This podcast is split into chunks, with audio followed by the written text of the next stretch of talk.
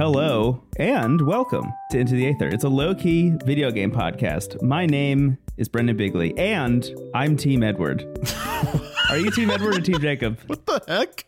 I wasn't prepared for that. I don't know if I've seen enough Twilight to have a strong opinion. Interesting. I've only seen the first two films. I'm Stephen Hilger, by the way. I was. That's as that's as much as I've seen. Also, Oh, really? yeah, I, I I read the first book when it came out, and I saw the first movie, and I hadn't seen anything else besides that, except when I was working at a movie theater. Uh, I was working at a movie theater when the last one came out, and I remember I was I was a projectionist, like at the midnight screening of of the last movie, and I just like at a certain point in the night, I peeked out the little window from the projection booth just to like make sure the movie was playing all right, and I saw Michael Sheen just rip a guy's head off, and I was like should I watch these movies? yeah, I gotta say, I really loved my time in theaters in 2007 or whenever it came out watching New Moon. Uh, I love the cast. I had a great time. the cast is amazing. Yeah, if you made me choose, I would say Team Edward. Yeah. Um, I think Team Jacob, I don't want to speak on behalf of Team Jacob, but I think Jacob himself is a little bit Dean adjacent if we're doing Gilmore Girls comparisons. uh, a little bit controlling and manipulative in a way. Where like he's positioned as the nice guy, but it's like the bad boy is actually nicer. yeah. You know what I mean? yeah. I can't get over so I sorry to totally deviate from the course, but I, I just I watched New Moon last night for the first time. I'd never seen it. Um and I just can't get over the fact that all of the werewolves just hang out in jorts at all times. Like Yeah, they're, why not? they're in like the cold, dreary, foggy woods, only wearing jorts. And anytime they transform into werewolves, you just see the jorts rip off. Like they just like fly into a million pieces as they turn into wolves. And one of the funniest shots in the movie co- goes totally unremarked upon, but there's this moment when Bella goes to visit all the werewolves and they immediately like kind of get at odds with one another and they all transform simultaneously. And it's this, supposed to be this shot, this like intense shot of all the werewolves kind of squaring off, but the ground is just littered with shredded jorts. That's amazing. And I could I couldn't get over it. It's like the movie is so unaware of how funny it is. Yeah, it's hilarious. I uh, I also think it's a tragedy about how poorly Bella's dad is treated in every film. Yeah. At least the first two. Charlie. I've always felt bad for for her dad. Yeah. And also the like random human boy that likes Bella.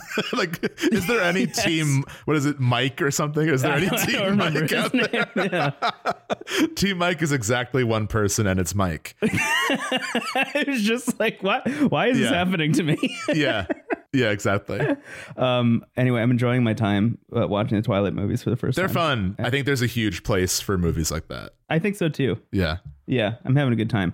Well, thinking about video games, talking about video games. Yeah. Oh, I do want to shout out. We we released our Animal Crossing bonus, and uh, thank you to everybody who listened to it. Just wanted to shout out that that came out because that came out, and then the next day we released a normal episode. Uh, yeah. It's back to back. But uh, yeah, our, our new Leaf bonus is out, uh, and that game continues to be good. I've checked in a couple times since we've recorded that episode. Yeah, it's it's lovely. It's been great returning to that. And thank you again to our friend Will for making the music. It was so good. Yeah, really incredible. That music is awesome. Uh, Yeah. and, and we got a lot of positive feedback about that music. So shout out to Will. Thanks, Will. Great job. So do you want to talk about new video games, Steven? How do you feel about that? Do you want New to talk video about new stuff? Yeah, 2023 video games. We're not games. beholden to 2007 this episode. I don't I don't think so. Okay. I'll keep my Wii copy of Marvel Ultimate Alliance in my desk drawer then.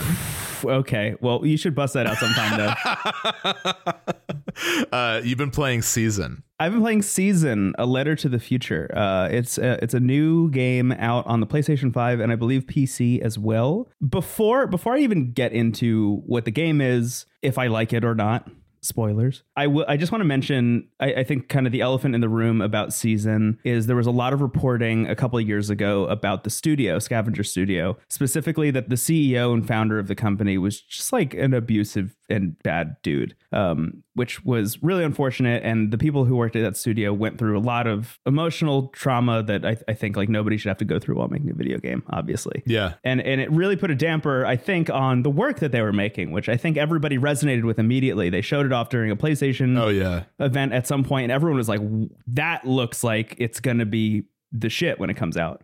Um, and then all this reporting hit. Kind of unfortunately i think there's not been a lot of follow-up reporting. I don't think we know a lot of what has happened since then. What we do know though is that that person who was responsible for that kind of stuff has left the company since i think has remained on in some respects for like not even hands-on work, but as far as we know, that person is no longer working at the company. And the company itself has also issued a couple statements saying, like, hey, we are actively looking into this. We are actively trying to fix this. And has been kind of vocal on their website, at least in blog posts that I've seen in trying to right the ship which I think is good. Um, it's Yeah. it's, it's as good as you can hope for. You know, I, I think in a lot of cases you hear about these kinds of stories, and then you know a game like Season goes unplayed forever because everyone's like, I don't really want to support that because of you know Right. what happened there. Um, but in this case, I feel like the studio has kind of done all the right things. It sounds like, and I hope that that's the case. Um, but I, I think, as with all things, you, dear listener, everyone individually kind of needs to make up their own minds about how comfortable they feel doing this. And in my case specifically, my thought was there's a lot of people at this studio putting their heart and soul into making a really beautiful video game, and I want to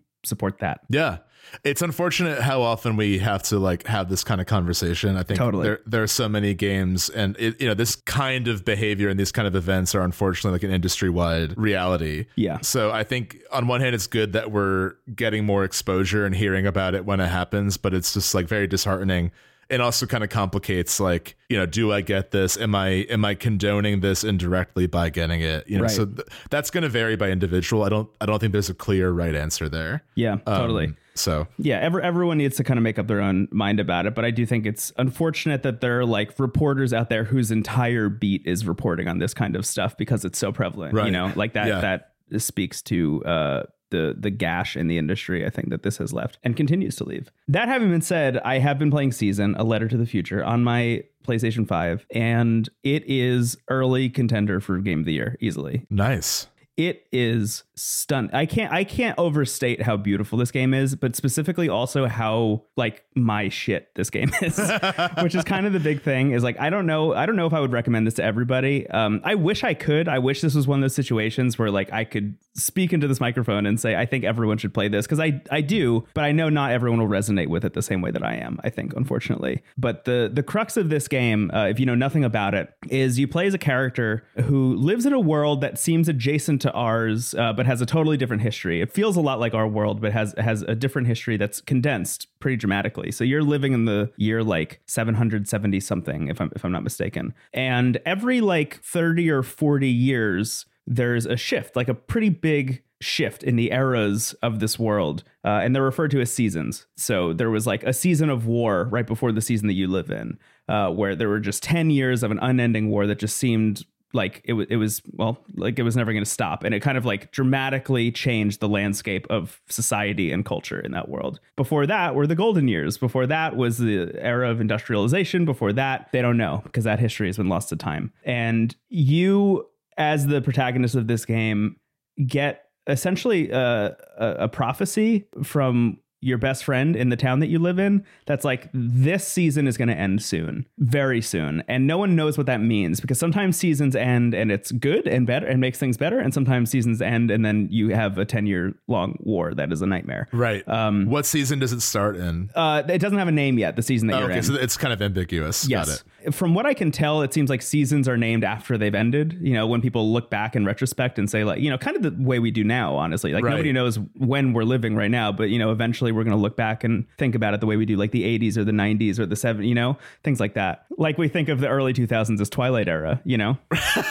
or I think we're starting to get like a hazy outline of the 2010s, and we're Yeah. all like, ugh. Like, it's like, that's it. We're like, Yes. that was the hit song in 2013. Yikes. exactly. yeah. So your character, interestingly, uh, the the game begins with you deciding to set off with a, a field recorder, like like a microphone attached to a, a tape deck, and a camera. And your job is going to be to record what society is like in this season before it ends. So you can take all of these recordings, all these photos, and your sketchbook and your notebook, um, and deposit them all in this like kind of collective societal library that everyone that everyone maintains. So researchers thousands of years in the future can hypothetically look back on all this stuff and get an understanding of what the season was like. And I think like pretty immediately the game sets itself up in my eyes as kind of entering this pantheon of what I'm I'm kind of considering to be like art house games in a way. I feel like that we're in this era right now where there are people who are experimenting so much with the form and imbuing a lot of it with like I would say like really kind of thematically dense storytelling.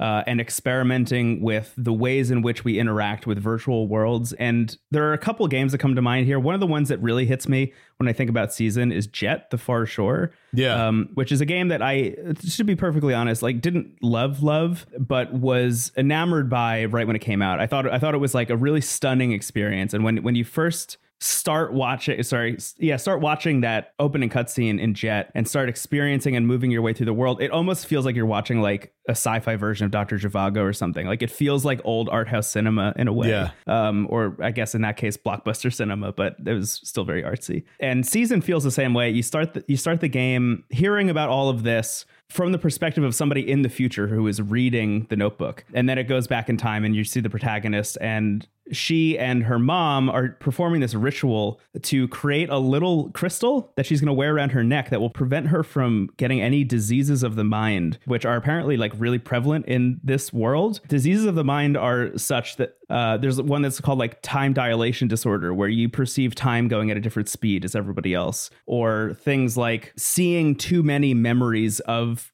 other people's past lives instead of your own like lived perspective right now. There are a bunch of different like ailments kind of floating around this world, uh, and you and your mom create this crystal to prevent you from getting hit with any of these while you're outside of the safety of the village that you grew up in. Uh, and the way you go about this is by finding objects of sentimental value around the house that have these memories tied to them and depositing them into this like cauldron essentially to distill them down into this crystal. But every time you do that, it erases the memory from your head. So you know what you Oh, no wow. longer have the memory. You no longer know what that object was, that it was, e- that it even existed, or like where it came from. And it's this really harrowing, brutal scene of you and your mom like losing these memories that you have of like grandparents and friends and like experiences that you had as a kid. It's really tough. And I was like, oh my god, is this all the game is? It's just gonna be like, That reminds me of uh in I was a teenage exocolonist. The main it's mostly a visual novel, but the main gameplay is like a deck builder. yeah, And whenever you choose to rest, you can forget one of your cards, but they're all memories. so it's right, like right, right. first steps or first words or whatever. It's kind of so,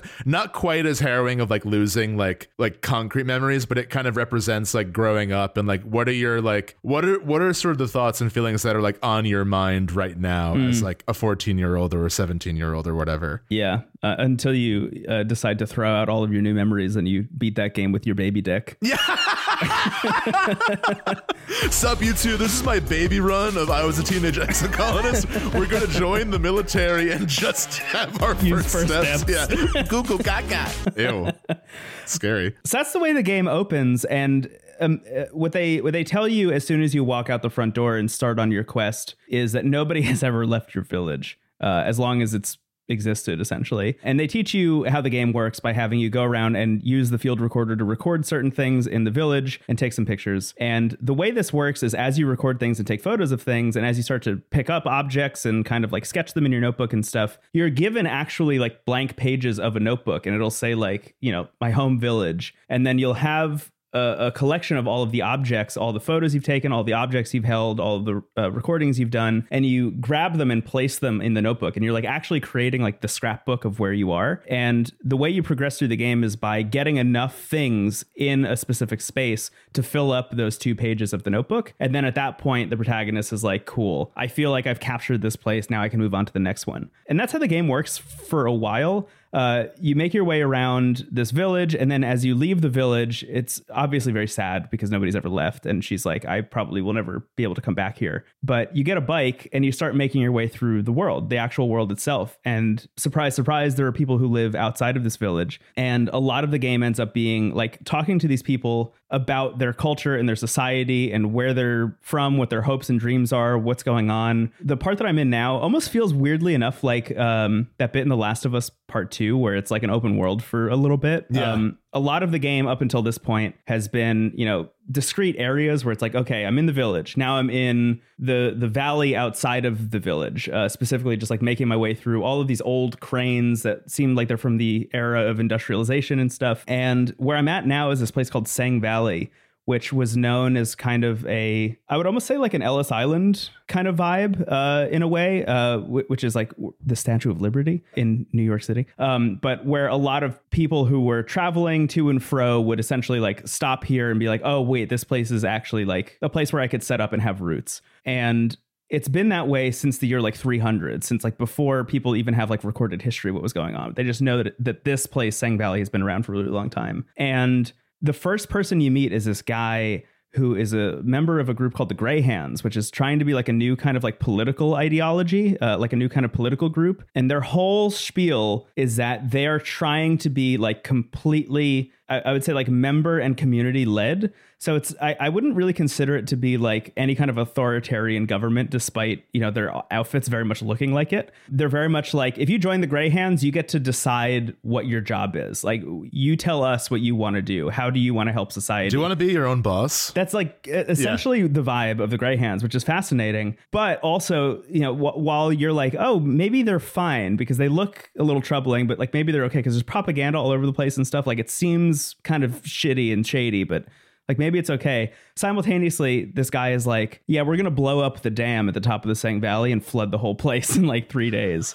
uh, so we've been evacuating everybody for the past like couple months, and I can't let you in here. And then you're like, oh, but I'm trying to record everything. I'm trying to like capture what this season was like before it ended. And he's like, oh, in that case, you should go down. You know, you have three days, so like, you know, obviously don't be here in three days when we blow the dam up, but you should go down and record what Sang Valley was like before it's like washed away in a flood, essentially. And you make your way down there, and and there are like still people there, like packing and like trying to come to terms with the fact that their home is about to get flooded out. And a lot of the game at this point, at least this is where I'm at now, is about exploring Sang Valley, which is this like huge area with a bunch of different discrete areas. So there's like a little farmland that you can go and talk to the person who lives at the farm. And she, the, the whole thing is that everyone who is leaving the Sang Valley is moving into this large apartment complex at the top of a mountain somewhere elsewhere. And this woman who owns this farm has been uh, essentially recreating the exact layout and dimensions of her apartment and trying to figure out how she's going to be able to like store all of her sentimental objects and and like how she's going to live with her son in a place so small when she's used to a place that's you know wide open and and underneath the open sky and it's really tough. It's really tough to talk to these people and be like, oh yeah, I'm going to lose my home. I'm going to lose my like culture. Like I, I, I grew up in Sang Valley, et cetera, et cetera. And you're just making your way around this space, learning about it before it gets wiped away forever. And I think one of the interesting things about the game is that a lot of it is just going around, taking photos, talking to people, recording things, and putting them in your notebook. And every once in a while, they'll add pages to the notebook that are like, figure out what the Grey Hands are up to. Like, mm. what is hmm. their vibe? Or why are they flooding Sang Valley? Or you find like a dig site and there's a there's a spot that's like, okay, figure out what the dig site is. You need to go around and find like documents and record things and take photos of things and put them in the scrapbook. And when you're done with it, the protagonist will be like, okay, here's what I think is going on. And in those ways, so there's a bit of like a sort of a detective element to this as well. Yeah, in some ways, yeah, yeah. And and in doing so, it really opens you up to to understanding more about the world because the world is so similar to ours and so different simultaneously. You know, the idea of this like kind of like fantasy adjacent uh, malady of the mind that is potentially floating around. Um, you find out that Sang Valley is specifically known for having these crystals underneath it which seem to be the like compressed memories of everybody who has lived there in the past. And that by itself is kind of like infecting people with different maladies as well. Like the fact that they're living so close to this concentration of other people's memories um, and emotions is like starting to get to other people. And it's it's a it's a fascinating world, and I I can't overstate how beautiful it is, uh, and how much I love just riding the bike around. I, one of the, my favorite things, honestly, like maybe the best use of the DualSense controller I've seen so far is almost like Death Stranding adjacent. But whenever you're on the bike, you have to press the right trigger and the left trigger to pedal the right and left pedal, and in doing so, you get like the feedback of you actually needing to ride this bike, and it it just feels fantastic. But also the game is so beautiful and it's so much about the aesthetic beauty and the the audio side of it as well that that being the focus not only of like the game's design but also the game's mechanics means that they really needed to lock it in and they absolutely did. So what you're left with on top of all of that is like what is the game exploring thematically? And it's so i mean it's tackling a lot of ideas but specifically like the loss of culture and the and the the need to record and understand the past. Yeah. um and how you're supposed to balance that with you know trying to build a better future for yourself while also keeping the past in check is really really interesting. And i think obviously you know as a lot of people say like it, it's it resonates a lot right now, I think specifically, but also just kind of stands on its own as a really beautiful and very human story. I can't I can't overstate how much I love this game. I, I think it's I think it's remarkable. I feel my wallet grow lighter the more you uh, talk about it. It sound it sounds wonderful, and I think like I think photography in general is a really great mechanic to center a game around, and we yeah. still haven't seen like a ton. Like I, I think of um like new Pokemon Snap as a good example, but also Alba and Umurangi Generation. Like yeah, all those games I think are exploring photography in interesting ways, and it sounds like this game is like not only exploring photography, but like what is the role of a historian, and like yeah, just just based on what you're sharing, uh, the first kind of thesis that came to mind is like does one have to erase their individuality to like document history without affecting it yeah that actually comes up a lot or you know like how how neutral are you in this you yeah know? i just i yeah. just had a an experience uh in the game where I, I was talking to this little kid whose father passed away. He was one of the researchers in Sang Valley, and, and his father passed away from from studying these crystals. Um, and you're given this moment. You're you're recording everything that this kid is saying, and you're given this moment where the game gives you the option to either keep to yourself or express to this kid the experience of you losing your own father at a certain point. And I sat there with that decision for a really long time before deciding exactly what you were just saying that capturing as much information as possible, you know, I, I think it's, it's important to inject as much personality from every angle you possibly can, whether that be like actually personally or externally through other people. It's important to capture as much as you possibly can from every possible perspective from every person. And in that moment, it was like the act of withholding this information for yourself instead of sharing it with the future. I think in some ways, you know, while while sentimental and beautiful, it could be a little bit selfish if the goal is to tell future generations what it was like to live right now, you know? Right. And that was like that was like a weirdly difficult decision to make. It was it was weird to sit there and be like, you know, I, I'm I feel a certain way about sharing this information that technically isn't even mine because I'm playing as this protagonist. You know, like this protagonist is a proxy for me, hypothetically, but they also have their own lived experience and they feel weird about sharing it. And I'm given the option to force them to share it anyway. And that's that was tough. Uh, but that that does come up a lot. I, I didn't even mention this, but the writing is like stunning in this game. The the writing is like absolutely beautiful. It's it's it's a beautiful game. It's a beautiful game. I, I, I have so much more to say about it, but I kind of don't want to for fear of spoiling because exploring and understanding is like so much the crux of it. Right. Um, and one of the interesting things is that because nobody has ever left your village, the protagonist also doesn't know what's out there, which I think is very cool. You know, like the the discovery of other people even out in the world is kind of surprising in some cases because she's like, "Oh, I thought that every place outside of here was dangerous." Um, yeah, it's great. I think I think you would love it. I think most people would love it. It's just like I know that because it is a pretty slow contemplative meditative game that means it's not going to be for everybody um, but if anything that i've said resonates with you i highly recommend checking it out uh, it's also like $30 i think it's like not- oh nice yeah i mean i think it's like i know the feeling where you find something that like really is like oh like this is such an important work of art but like it may not be for everybody but like i think in some ways that's important too because i think sometimes the games yeah. that I'm not talking about accessibility. Like that should be a standard. I'm talking just about like specifically what is your taste. Yeah. And not everything can appeal to everyone. And the games that are like trying to actually appeal to everybody feel like they were made in a lab, you yeah, know, where it's right. like, so I, I, know, I know you're speaking more generally, but I actually do think there's, there's a lot of confidence in being like, this game may not be like everyone's favorite, but the people who like it, it's going to mean a lot to them. Yes. The lead designer of um, Neon White said something similar, where I think mm. uh, in making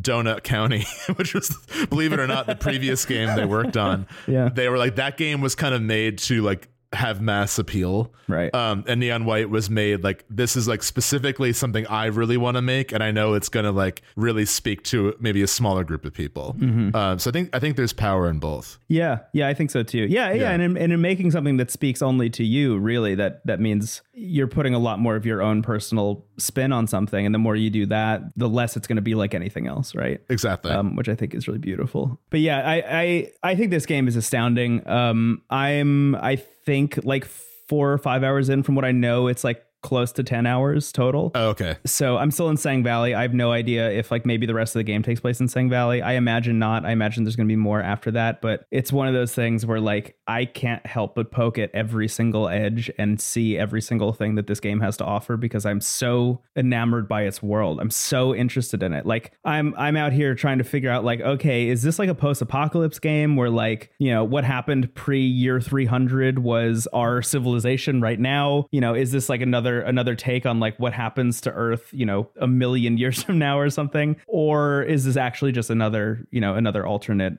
planet somewhere where humanity still exists or something? I, there's no way of knowing, or maybe there will be eventually. But I, I think the the mystery of the space itself is interesting, and the the lens that they're using to talk about the human experience and the importance of documenting and capturing and retaining culture is is really beautiful. Um, Yeah. I love it. Yeah, I'm very excited to play it. And also, I think, like, just as a video game podcast host, hearing $30, 12 hours long, I'm like, the rest of us doesn't even matter. Like, that just sounds great. I just want more of that. And good. I think I think that's the other important You part. know, like you've, you've sold me on it, like, spiritually and critically, but, like, the lizard part of my brain I just like, love the idea. It's like, oh yeah, it's thirty dollars. It's like ten hours, and it's real dog shit. Um, even if you but you got that, two out of three, and two out of three ain't I would still get it. I'm like, yeah, I don't care. I'll get 12 hours of dog shit anyway, somehow. I'd rather just know it's coming. Yeah. That season, a letter to the future. Uh, I'm loving it. I don't know if it works on Steam Deck. I, I feel like it would probably be pretty good on Steam Deck as well. I, uh, based on what you're saying, though, I think this is like a TV game, for lack of a better phrase. It sounds like it's something you want on like the Yeah. best display possible with the best sound possible. Yeah, one of the things that I go back and forth on is um, the aspect ratio is presented in like cinema format. I think it's I for- I forget what that format is. I think it's like 10 by 7 or something like that. But you have these like really big black bars on the top and bottom at all times. Oh, interesting. Um, which lends itself again more to a TV setting. And I feel like if you're playing it on the Steam Deck, I feel like you'd be pretty upset that like your already small screen is getting shrunk down even more. yeah, I think I'll. Uh, is it is it a PS5 exclusive for for no, consoles? no, it's also on PS4. That's cool. But I would, uh, you know, if you have a PS5, I would recommend the PS5 version. Yeah, the I'm- DualSense I'm gonna stuff get is it. great. I'm gonna get it after we finish, and maybe we'll talk about it again. I would love to. I would love to talk about this game more. Um, Yeah, as as you've played it more. Yeah, I've heard I've heard great things, and I, I'm excited because I, I remember what the initial trailer was like. It was one of those Cuphead moments where everyone's like, "What was that? More Yeah. of that, please!" Yeah, Just by the look alone. So, yeah.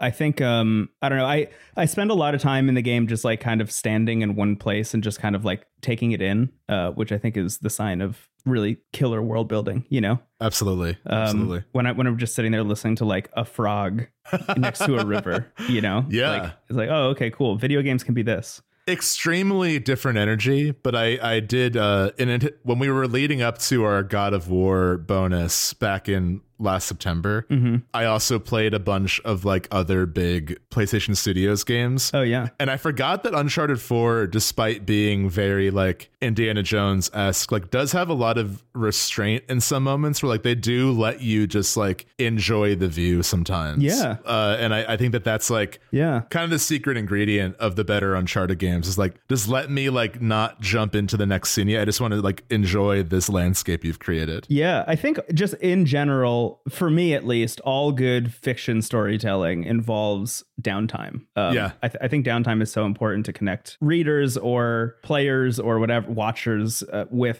the world and the characters. You know, um, Absolutely. I, lo- I love downtime in anything. It was one of my big gripes, I think, with with the Harry Potter books. Even when I read them pre everything, obviously it's happening now. But like even when I read them, I was like, I just want more time of like there not being a big bad trying to end the world. Like I just want so much to know what it's like to just hang out That's here. why New Moon is the perfect film. You get 10 minutes of Bella sitting in a chair and the camera rotating around her to like Thom Yorke. Beautiful sequence. Yeah. It's great. Yeah. Yeah. Yeah. yeah Thom, okay. Thom Yorke wrote a song for that movie. Bon Iver Yeah. and St. Vincent teamed up to write a song for that movie, and Death Cab for Cutie wrote a song for that movie. Yeah. It's someone knew what era 2000s were going to be. And we're like, can we bottle this for New Moon? Yeah. Like, can we just get like And everything? Yeah. Killer. They did a great job. That soundtrack was amazing. I could not believe I could not believe when I was like, is this a Thom Yorke song I've never heard in this movie of all Yeah. places? I think the two films with the most surprisingly good soundtracks are, believe it or not, Twilight and Digimon. Both of those soundtracks are like talk about also like being a crystal of a decade. Yeah. Someone was like, "Can we like condense ska into powder form?" And that's what the Digimon soundtrack is. I almost on a whim picked up Digimon Survive the other day. And then I was like, oh, I'm already playing Persona. I should really Yeah, I uh there there's I feel like I don't know why because neither of us are big Digimon fans. Like I, I like it. I just it's never been like my thing. I loved the movie when I was a kid, but I, yeah, I also like the movie. didn't enjoy the Um, games or the TV show very much. I actually like it didn't make my list, but I did have fun with the weird DS Digimon game. It was it was surprisingly good. oh yeah, um, yeah, it was fine. But uh, I'm sure there's gonna be like I, I think Cyber Sleuth is the one people talk about. Like I, one day I'll I'll check that out and bring it to the show. I did actually play a bunch of that on the Vita. I, I should I shouldn't say I didn't like the games. I did like that one when I played. yeah, it. yeah. that one seems to be like the one. and I think that's on the Switch now, also, right? it is. I think it's also on PS4. It's it's pretty widely available. Yeah, So one day, uh, one day we'll talk about. I don't know any of their names. I'm sorry. I was I was I'm like, say Goromon is one of them. yeah, I was like, what what is like a fun one I can pull out of my hat? And I'm like, I actually know nothing about them. I don't have any Fuecoco equivalent here. Yeah, this is nothing. That sounds like a, a rich vein for us to tap into one day. Yeah. anyway, do you want to take a break and move on to the next season of our show? I would, I would love to do that. All right, awesome. Hope it's a Season good one. The Witch. Season of the new moon. Bye bye. Bye bye.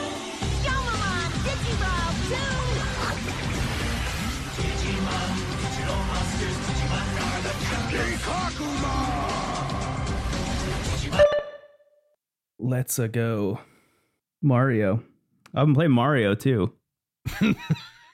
hmm Actually, like literally Mario 2. The Lost Yeah. Levels. The lost levels. I'll talk about this. Why not? I, I, I started playing Mario. I won't say too much about it because we might have some plans.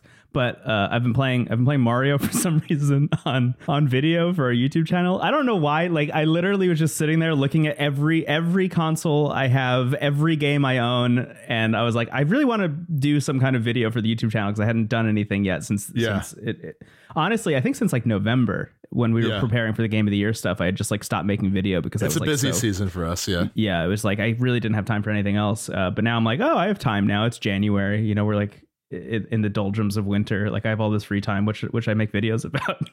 and the hardest I laughed to myself was just thinking, like, wouldn't it be funny if I played Mario? And I don't know if anyone else thinks it's as funny as I do, but every time I sit down and start making a Mario video, I think it's like peak comedy. I think it's so 'Cause You, funny. also, you named it "What is Super Mario Brothers?" yeah. As if any, because you you- have a lot of on our YouTube. You've made a lot of like "What is X?" It's a great series, and you, you play games that are maybe like new and, and need kind of a pitch, and it's like the game that needs a pitch the least is Mario. It's Mario. and that, I think it's I think it's as funny as you think it is. That's I've also really enjoyed them. They've been kind of uh, akin to your Steam World Dig series, where it's like just sort of like little like trials and Shovel Knight. sort Yes, of- yes, yes. I'm sorry, Shovel Knight Dig. Yeah, yeah, it's it's fun. It's weirdly fun. I somebody commented, somebody like crystallized, I think, why I'm having so much fun doing it.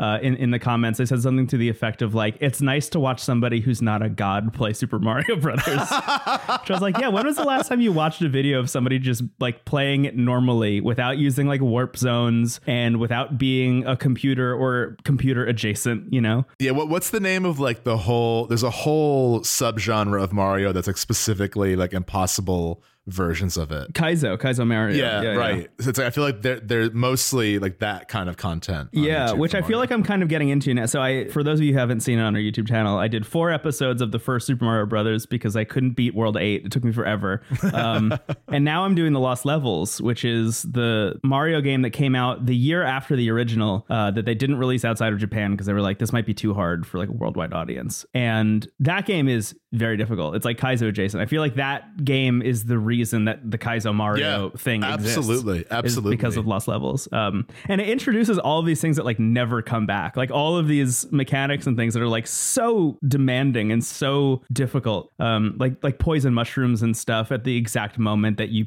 think you're gonna get a regular things like that. I mean it's like nonsensical. Hammer brothers fucking everywhere. That game is wild. Uh, was the it- first time it Was it released in the US for the first time via Super Mario All Stars? Yes. Was that like the first? Okay. Yeah. Yeah. Uh, which is how I've been playing it. Uh, I've been playing it on the Switch, the Nintendo Switch Online Super Nintendo collection. Um, So Yeah. I've been playing Super Mario All Stars, which is interestingly not the version that includes Super Mario World. It's just like the original Super Mario All Stars. Yeah. But uh, they have Super Mario World separately, obviously. But I don't, I don't know if my plan is to play all of them in release order. But that's kind of what I'm trending on doing at the moment. Uh, Why not? Until Do I it. can like think of something else I'd rather make videos about. But for now, I feel pretty obligated to finish Lost Levels. Yeah. I've always gone back and forth about uh like Mario 3 and Super Mario World. I feel like are always kind of neck and Ooh, neck in terms yeah. of like which I think Super Mario World takes it for me because there's something like kind of slippery about like Yeah. like every level feels like an ice level in Mario 3. but it's also an incredible game. And it feels like it's cool to see Mario reach that point on the NES and then like where it goes on Super Nintendo Mm-hmm. and, and after that. It's kind of amazing. Yeah. And and the Super Mario All Stars recreations of those first few games are They're beautiful. really pretty. They're yeah. mostly my my first video game ever, which I guess technically was my sister's because as I mentioned before, like I was born and my family already had an NES, Mm-hmm. um, and I feel like the Super Nintendo was Super Nintendo and N64 were for kind of for both of us. Yeah. GameCube was the first one where I was like, "This is for Steven. This is mine." the season Um, of Steven. season of Steven 2001 baby twilight's almost here um but uh the first mario we had was the duck hunt super mario brothers like combo Yeah. which was sick. But i'm so used to the mario all-stars versions of them that like when I've gone back and played, like I have Mario 3 on the 3DS. Whenever I go back to the NES versions, I'm like, oh man, like why isn't the background fun? Where's the painting of Bowser? Yeah. Uh, I just I love the I love the Super Nintendo remakes of them. Uh, they're they're beautiful, and it's it's nice to have them all in one collection. Specifically, one of the things I, I was shouting out in one of the more recent videos I, I did. I don't even know if it's out yet, but uh, wa- was something to the effect of like it's actually nice to have started with the Super Mario All Stars collection because you can get used to the physics that they use for like all of those games in those recreations because it's kind of just like a recreation of all those games in the same engine. Um, so you're not getting any like slight tweaks or differences between any of them, which is kind of nice. So like once you once you learn the arc of Mario's jump, you're, you're set. Unlike uh, Mario 3D All Stars, where it's like the minute you're used to the parkour of 64, then they they give you a big water gun. that yeah, it's like, how do you feel about shaking the Nintendo Switch Pro controller?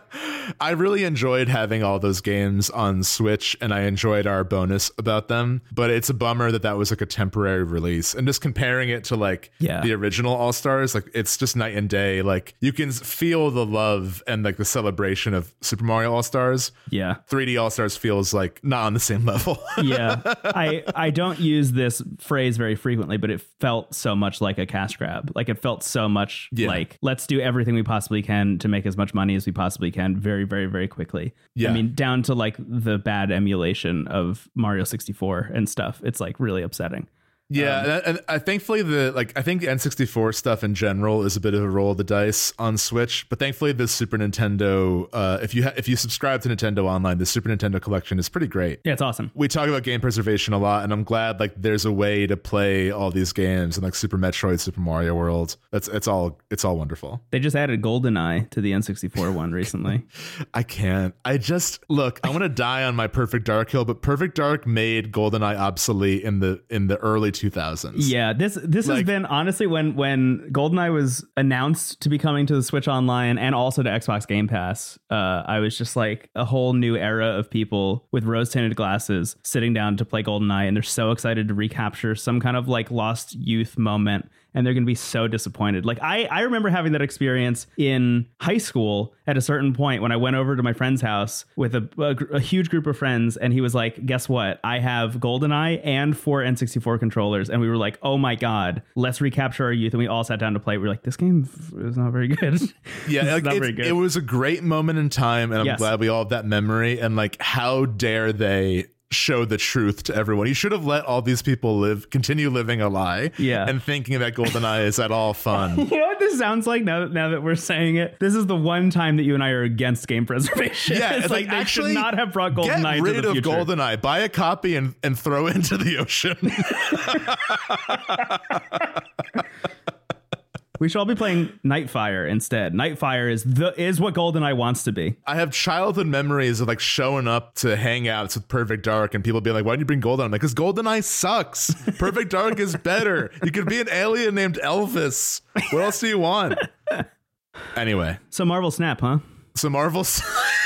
Speaking of showing up to hangouts and game preservation, uh, Marvel Snap has dropped the ability to battle friends. Which I'll be honest, like I, I, you know, I've really enjoyed Marvel Snap. I think it has exceeded everyone's expectations for a free to play Marvel inspired card game on mobile. Like, I think it's genuinely one of the best designed collectible card games out there right now. So much fun, despite the issues with some of the monetization and and some of the, you know, ways progression flows and, and some of the more questionable aspects of that design.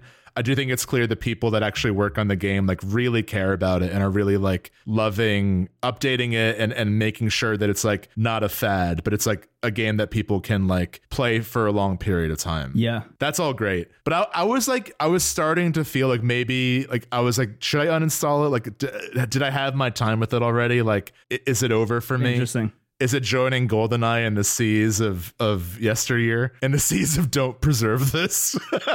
um, and then they introduced battling friends, and honestly, my, my friend Chris and I did a few battles, and we played through. We did a best two out of three for each of our decks, and then started sending each other ideas. And I'm like, oh fuck, I am fully back.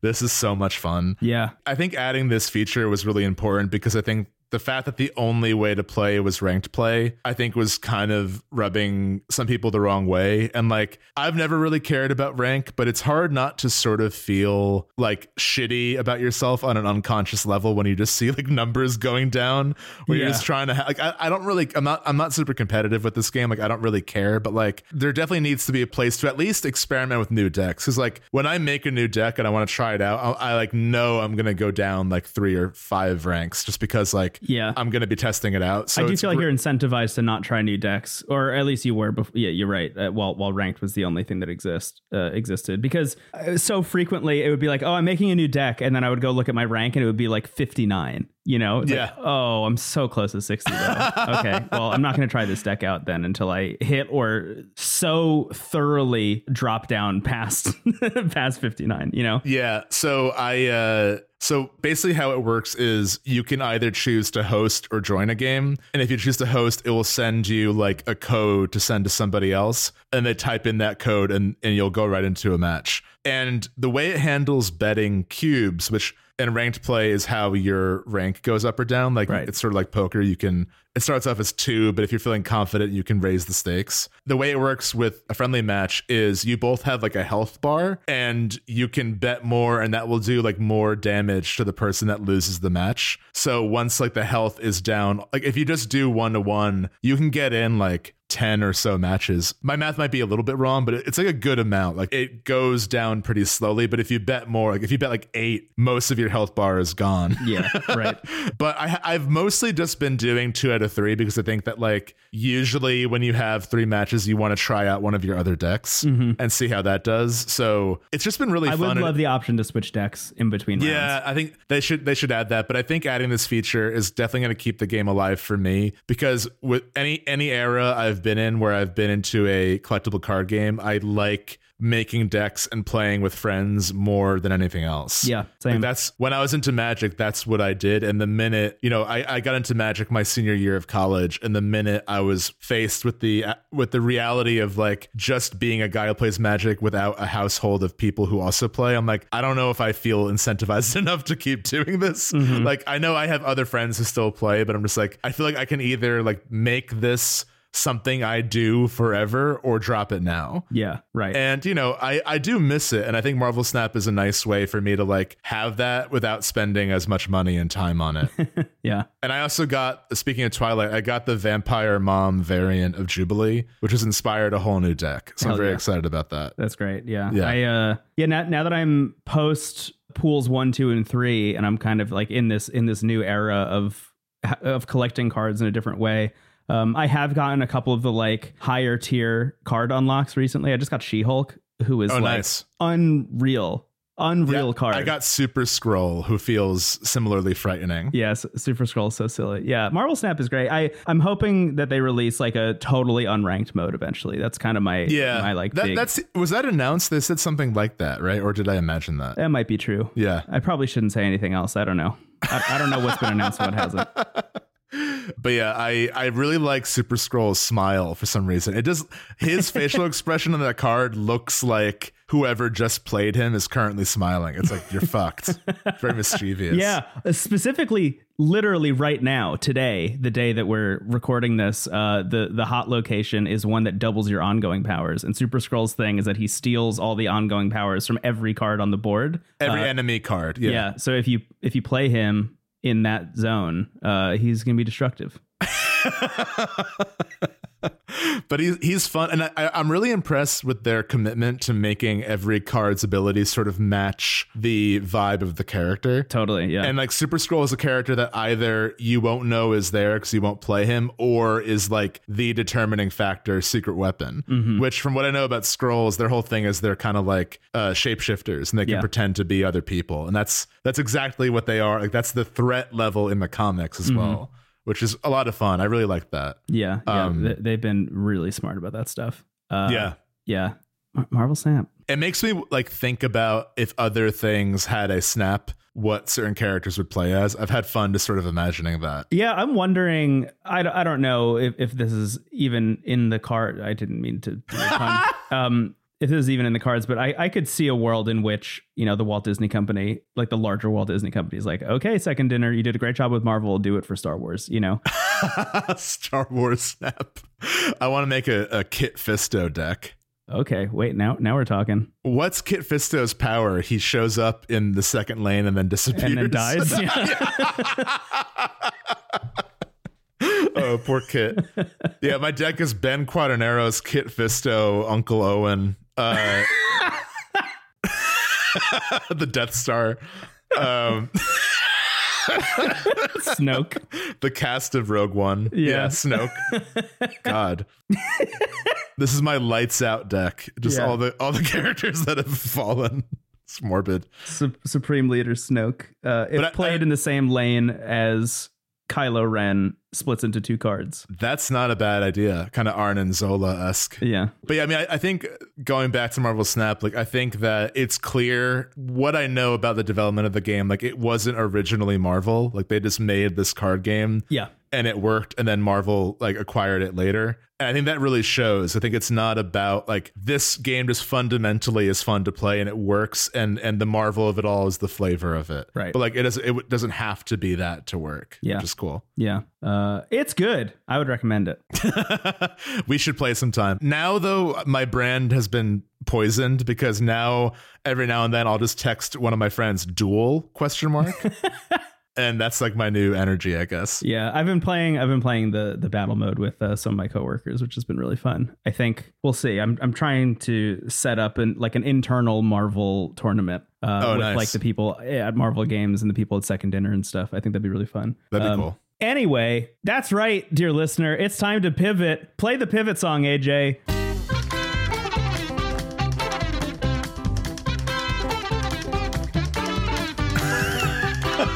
Can't wait to hear what the pivot song is. We're talking Age of Empires ball with the ball, to bang, to bang, ticky, ticky, ticky, to the boogie, well, up, drop the boogie. Got it in one. We're talking Age of Empires 2 Definitive Edition, which I actually I don't really have that much to say about. Um, if I'm being totally honest, I just wanted to do a bit.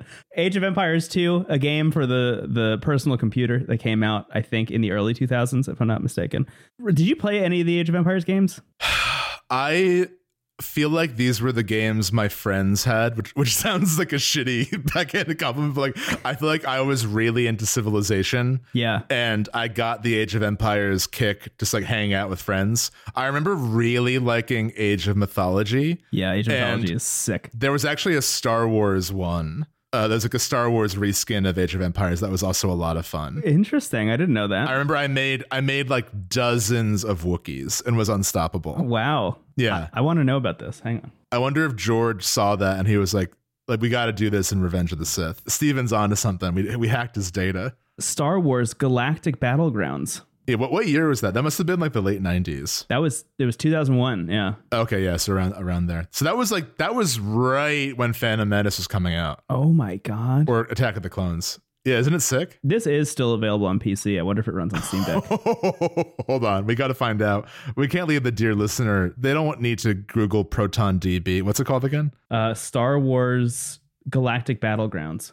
Okay, I have I have done the research. I googled or I Proton DB'd Star Wars Galactic Battlegrounds. It is considered gold on the Steam Deck, Hell yeah. so uh, it works just fine with some minor tweaks. Yeah, it lo- it looks like um it runs at really tiny resolutions and you need to download a mod to get it to run on the Steam Deck screen. But when you do, it works. So there you go. That's really exciting. Um You're welcome. anyway, yeah, I'm glad you brought up Civilization. I feel like that's the closest analog to the Age of X video game series. But what, what I would what I would say about the difference between the two, if you ever played Civilization, which I feel like is a much more popular franchise than, than the Age of whatever games, but Civilization I, I feel like is very macro, right? It's like looking at you know Yes. the entire world or continents or like entire like uh entire civilizations believe it or not um Wow. age of empires is more about like the boots on the ground like actual people setting up and Yeah, it's, building it's kind of like StarCraft or Warcraft three, like Yeah. or Warcraft two, where it's like it's more it's an RTS game right uh, yeah rather than like a turn-based strategy game. so like the game always begins with you and like a couple villagers like setting up your town center and then building like a barracks and a farm you know so you have Yeah. like a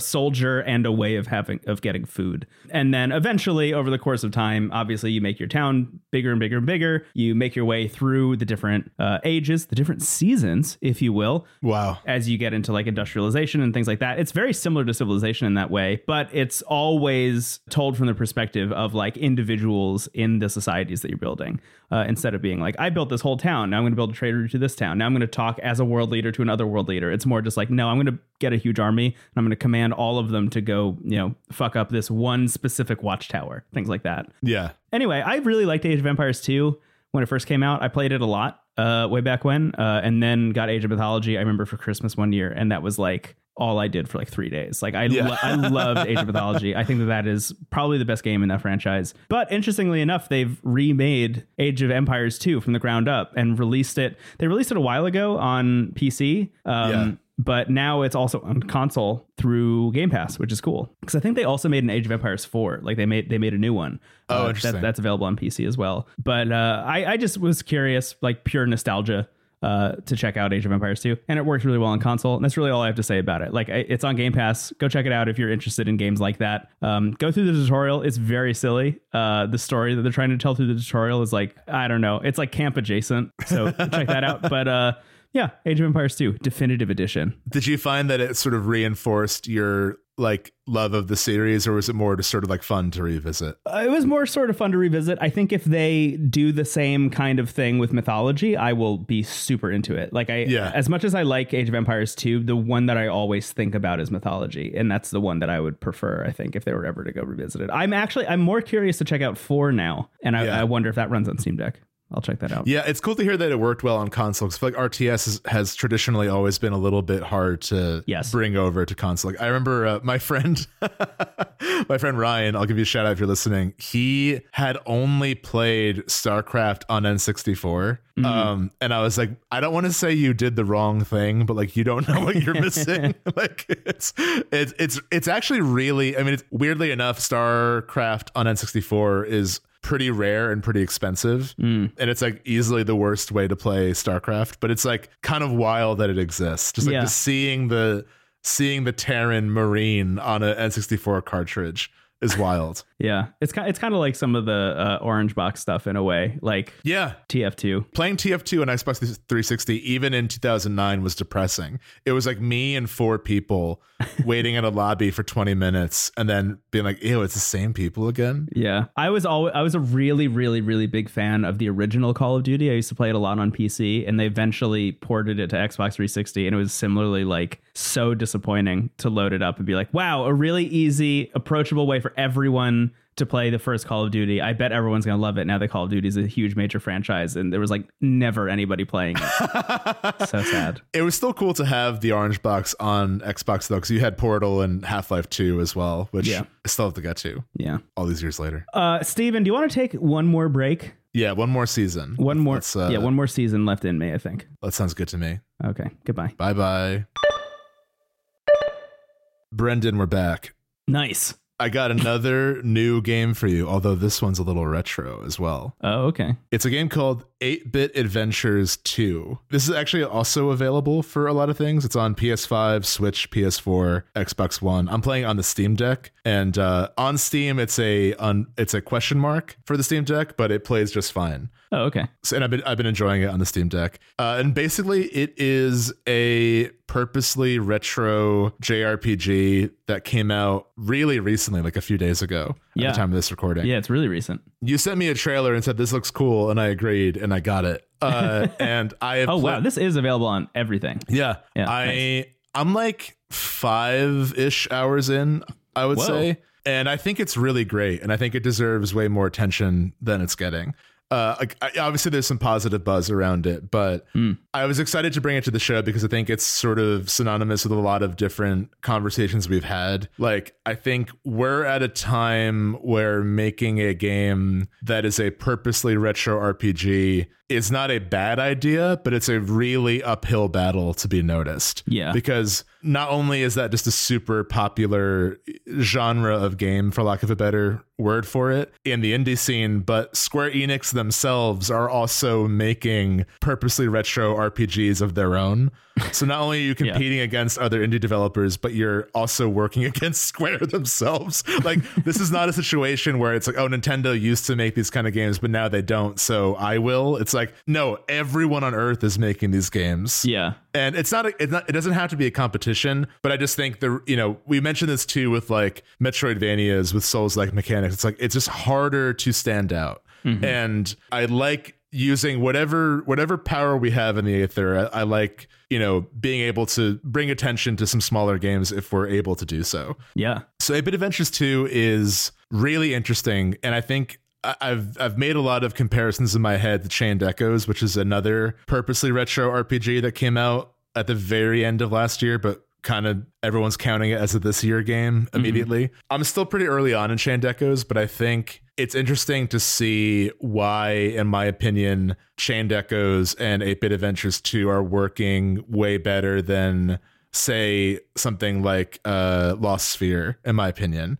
Where and i think a lot of that boils down to like chained echoes and 8-bit adventures 2 are both pulling from a lot of stuff you know i think like in the first hour of chained echoes like you can see like eight different games and Right. same with 8-bit adventures 2 uh the main difference though which i think is really interesting and i think this is not a better or worse scenario but i just think it's kind of like central to the identity of both games and what they're doing uniquely. Chained Echoes to me, and maybe this is not entirely accurate because I've only played like the prologue, but already Chained Echoes, in my opinion, seems interested in deconstructing and challenging tropes of those types of games. Yeah. Like it's it's really seeking to kind of challenge convention while also like existing within those conventions. Mm. 8-Bit Adventures 2 just fucking loves conventions. It's just like so pumped to be doing these things. Yeah. And because of that, it's just really charming and really earnest. And I think it's also doing those types of things well. So, to kind of give you more context of what it is, I saw a pitch of it on, I think it was a Reddit thread where someone who worked on the game was like plugging it and saying what it was pulling from. And they said the combat was inspired by Final Fantasy X, Mother 3, and Chrono Trigger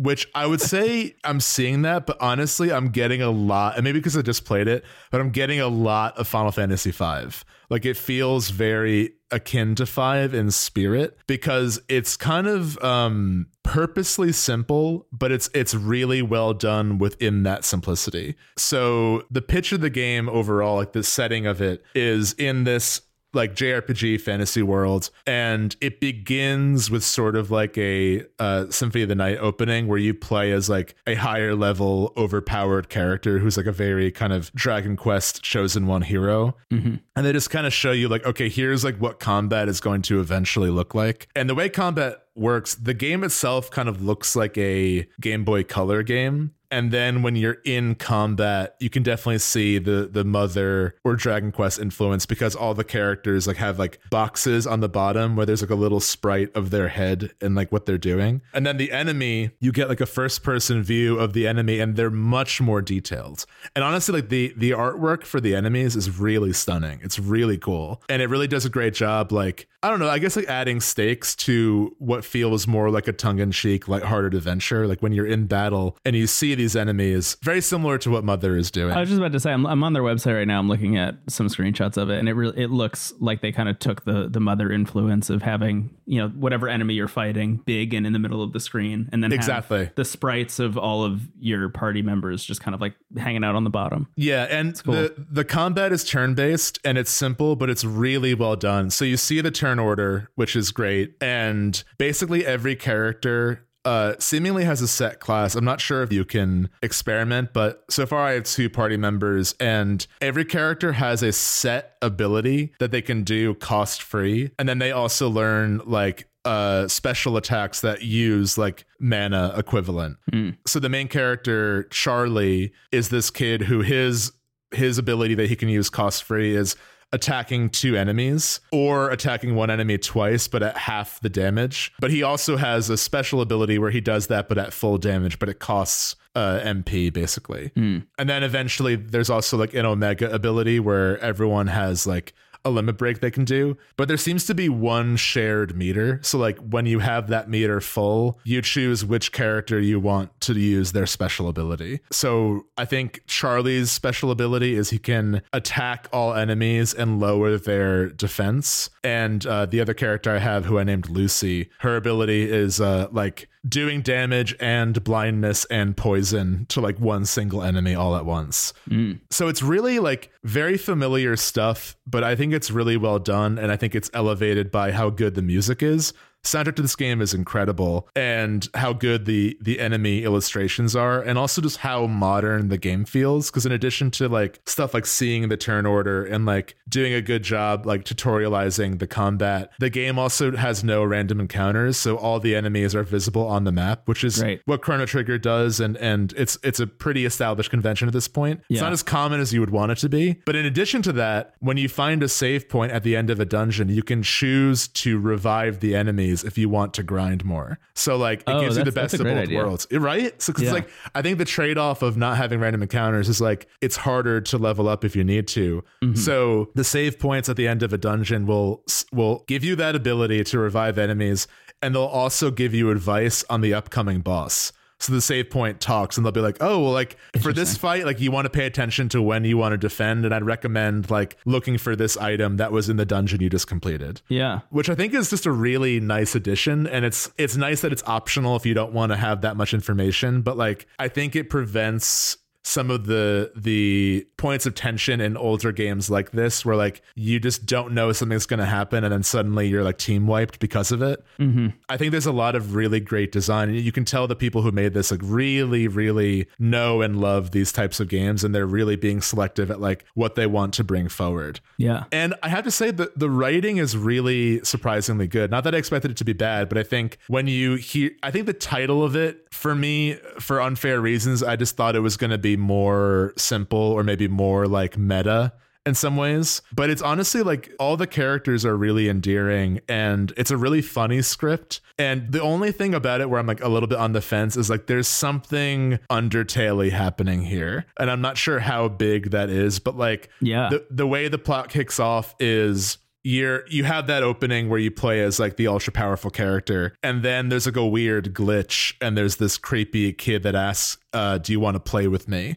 And then it cuts out. And then it goes to Charlie, who's in this school and he's taking a recent history test where it just sort of recaps like who the heroes of 8-Bit Adventures 1 were. Oh, okay. Yeah. And it's it's it's honestly a really fun introduction to those characters, but you get to name them. So I named them. It's there's a knight, a thief, and a mage, and I named them like knockoff versions of Final Fantasy characters' names. Great. So it's Clyde, Lucy, and Fella. Um, and uh, which honestly, like those, it works. Those are good perfectly. names. yeah. What's really fun is so Charlie is like the 17 year old kid who's like very headstrong and wants to leave this kingdom and see the world. And he like idolizes these three heroes. And it honestly works. Like you, you don't really need to know what happened in 8 Bit Adventures 1. And I honestly think it works better not knowing that because I just like the idea that, like, okay, in this world, there are like these three famous heroes that already saved the world. Mm. It reminds me of Moon a little bit. That's Yeah, it de- definitely. But in the history test, it was like these three heroes were chosen by an entity named the computer to f- save the world from this threat. And Okay. There's like lingering mentions of the computer. And uh, there's actually eventually Lucy is your first party mate. And uh, you sneak on a pirate ship together, which reminded me of FF5. And you can ask her to recount the events of 8 Bit Adventures 1 to you. And she does that. And when you see the computer, it like literally has Flowey's face. Like it has that like smiley face. Oh, So I'm like, it's it doesn't like I can see it adding to the story, and I'm excited to see what elements that is. But like that was the one kind of reference from like this is a little bit too one to one for me. Interesting, Like yeah. having kind of like a meta character like literally be like I know it's just a smiley face. Like Undertale doesn't own that, but like it really is like exactly Flowey's face. yeah. um so i'm like a little bit nervous about how much that's going to play into it but I, i'm also impressed at how much of the story so far is just like straight up doing the fantasy stuff and basically charlie trying to get the original gang back together and seeing the world by extension. But like mm-hmm. it's it's really charming and it really does the classic stuff well. And i think it's cool to see a game like this and chained echoes kind of exist side by side. Not that chained echoes is like dismissing that history but it's trying to to really challenge convention and see what else is possible. And i think 8-bit adventures 2 is trying to see like what what was left behind that is worth bringing back and and maybe doing it in a more modern way. So i, I would highly recommend it. I think it's a lot of fun. I'm really impressed by it Yeah, it sounds really good. I on, Yeah. I, I picked it up uh, while you were talking. Um, worth noting, actually, it's it's only available on PC at the moment. Uh, so also Steam Deck. Oh, okay, case. got it. But apparently, the ports to literally every other console uh, are coming sometime towards the end of the year. that might explain why there's not as much buzz as I, I assumed there would be. I, I imagine when it comes to all the consoles, there will be more word of mouth. Yeah, we, we can be uh, early risers in this case. um, yeah, it looks great. I I really honestly just looking at the screenshots on the website, I was really impressed by how much information they're able to convey on the screen given the like obviously very purposeful uh pared back art direction um because it has to like fit the kind of like Game Boy Color aesthetic. Even like the way that they're able to display the turn order I think looks really like remarkably clean. Right? Uh, cleaner than some games that Yeah. are like you know fully featured AAA huge things, um, which is There's really also cool. some really fun sequences, like when they introduce all the heroes in the first game. There are these like dramatic panels, and then when they introduce the thief, they're like, "That's kind of dismissive to call like one of the heroes of time a thief." and then like they cross out thief and write like hero, and then her sprite like winks at the camera. Like the stuff like that is a lot of fun. That's great. There's also some like Mother 3 or like Earthbound style NPC interactions. Like on the boat, you can talk to these two NPCs that are at a table and they're like, dude, we're on a date right now. Like, why do you have to constantly talk to everybody? Like, you're ruining our big shot here. And then there's another guy who's like, you know, I really miss being a pirate. Like, being a sailor is cool because it's like more ethical, but I really miss saying things like yar har and yo ho. And he's like, do you want to just fire a cannon with me? Just like for, for the thrill.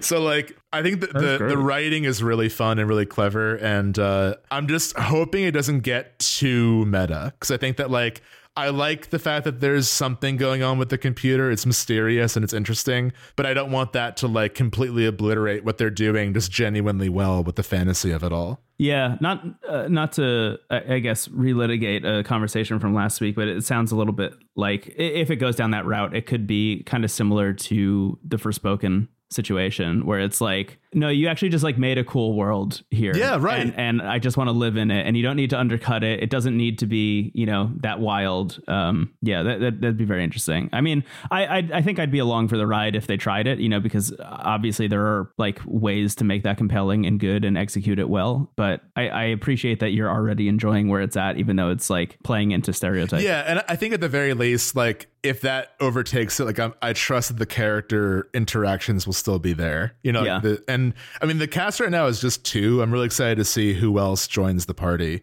Um, there are some like childhood friends, and and that's the thing too. Like Charlie is like in some ways kind of a typical like shonen esque protagonist, like a headstrong, you know, young man. But like he has some really interesting relationships with other people, like immediately. Like he has this friend Emma who's like sort of the more pragmatic of the two and she's like a better student. He's constantly failing his classes because he just wants to like go be an adventurer. Mm-hmm. And he he trains with like the head guard who like you can tell the captain like really admires this kid's like tenacity but he also has to be like the disciplinarian and with lucy uh the the thief one of the heroes like he really looks up to her and like can tell she's like nervous about something. So like there's there's already some like it's not like super nuanced but i just think like there's more going on than there would be in one of the games this is based on. You know what i mean? Other Yeah. than like chrono trigger i think like like ff5 has like more than you expect narratively, but like it is very much more interested in you having like a fun time. This game I think is more interested in like giving these characters a little bit more depth than they would be given in maybe like one of these retro games. Yeah.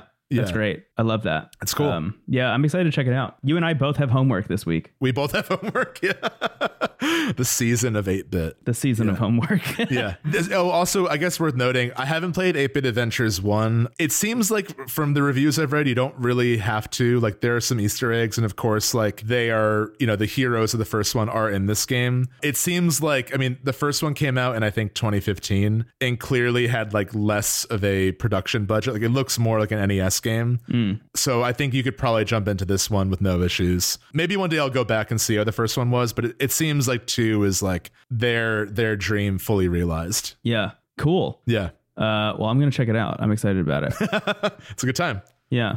You got anything else? Uh no, that's it. I've had a little less time for games this week because I'm simultaneously preparing for our Ocarina bonus, Ocarina of Time, I should say, as well as our 3DS episode. So I've been like trying to chip away at my backlog there, in addition to some life stuff happening. So nothing too much more. There's a lot that I'm looking forward to playing, which I'm excited about. Yeah. Uh, yeah, same here. I mean, I- I've been pretty inundated with all the other stuff that we're doing. Um, and also just playing a lot of Persona 4 still. um, the game's great. I mean, I'm always down to do a catch up on Persona 4 Golden. yeah. Maybe, maybe when I get further in, uh, cause I, I feel like I'm, I'm building out the party right now, which is great. Yeah. Well, in that case, I guess we should wrap up then. Yeah, I guess so. You know the drill. First of all, thank you so much for listening. Uh, Into the Cast that Online is your hub for everything. Places to rate and review the show, like Apple Podcasts or Spotify. Also, links to our YouTube and Twitch. We've been streaming a little bit more. I'm I finally returned to my maddening run in the Golden Deer and Three Houses, uh, so that will like appear occasionally. And you've been doing your Mario uh, playthroughs, which has been fun. that sounded like an insult. I didn't mean it to. You've been doing your little Mario videos. So that's all there. Uh, if you want to support us on Patreon, that would be incredible if you're able to.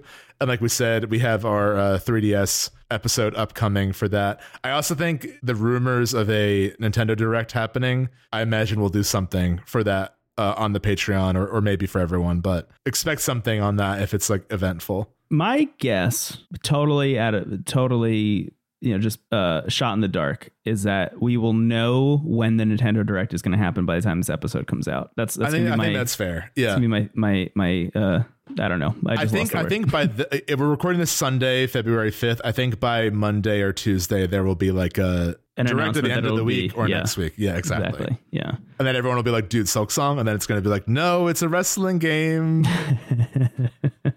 I'm looking forward to WWE SmackDown remake. yeah, just bring it, but cel shaded this time. Uh, well, thank you so much for listening. Uh, my name is Brendan Bigley. You can find me on the internet. Period. I'm Stephen Hilger. You can find me during the season of New Moon. Yeah, Team Edward. Team Edward. Are you also Team Edward? I didn't Yeah. ask you. Oh yeah, very much. Yeah. I'm glad we're on the same page. Yeah, totally. Thank you, Edward. Thank you, Edward. Goodbye. bye bye.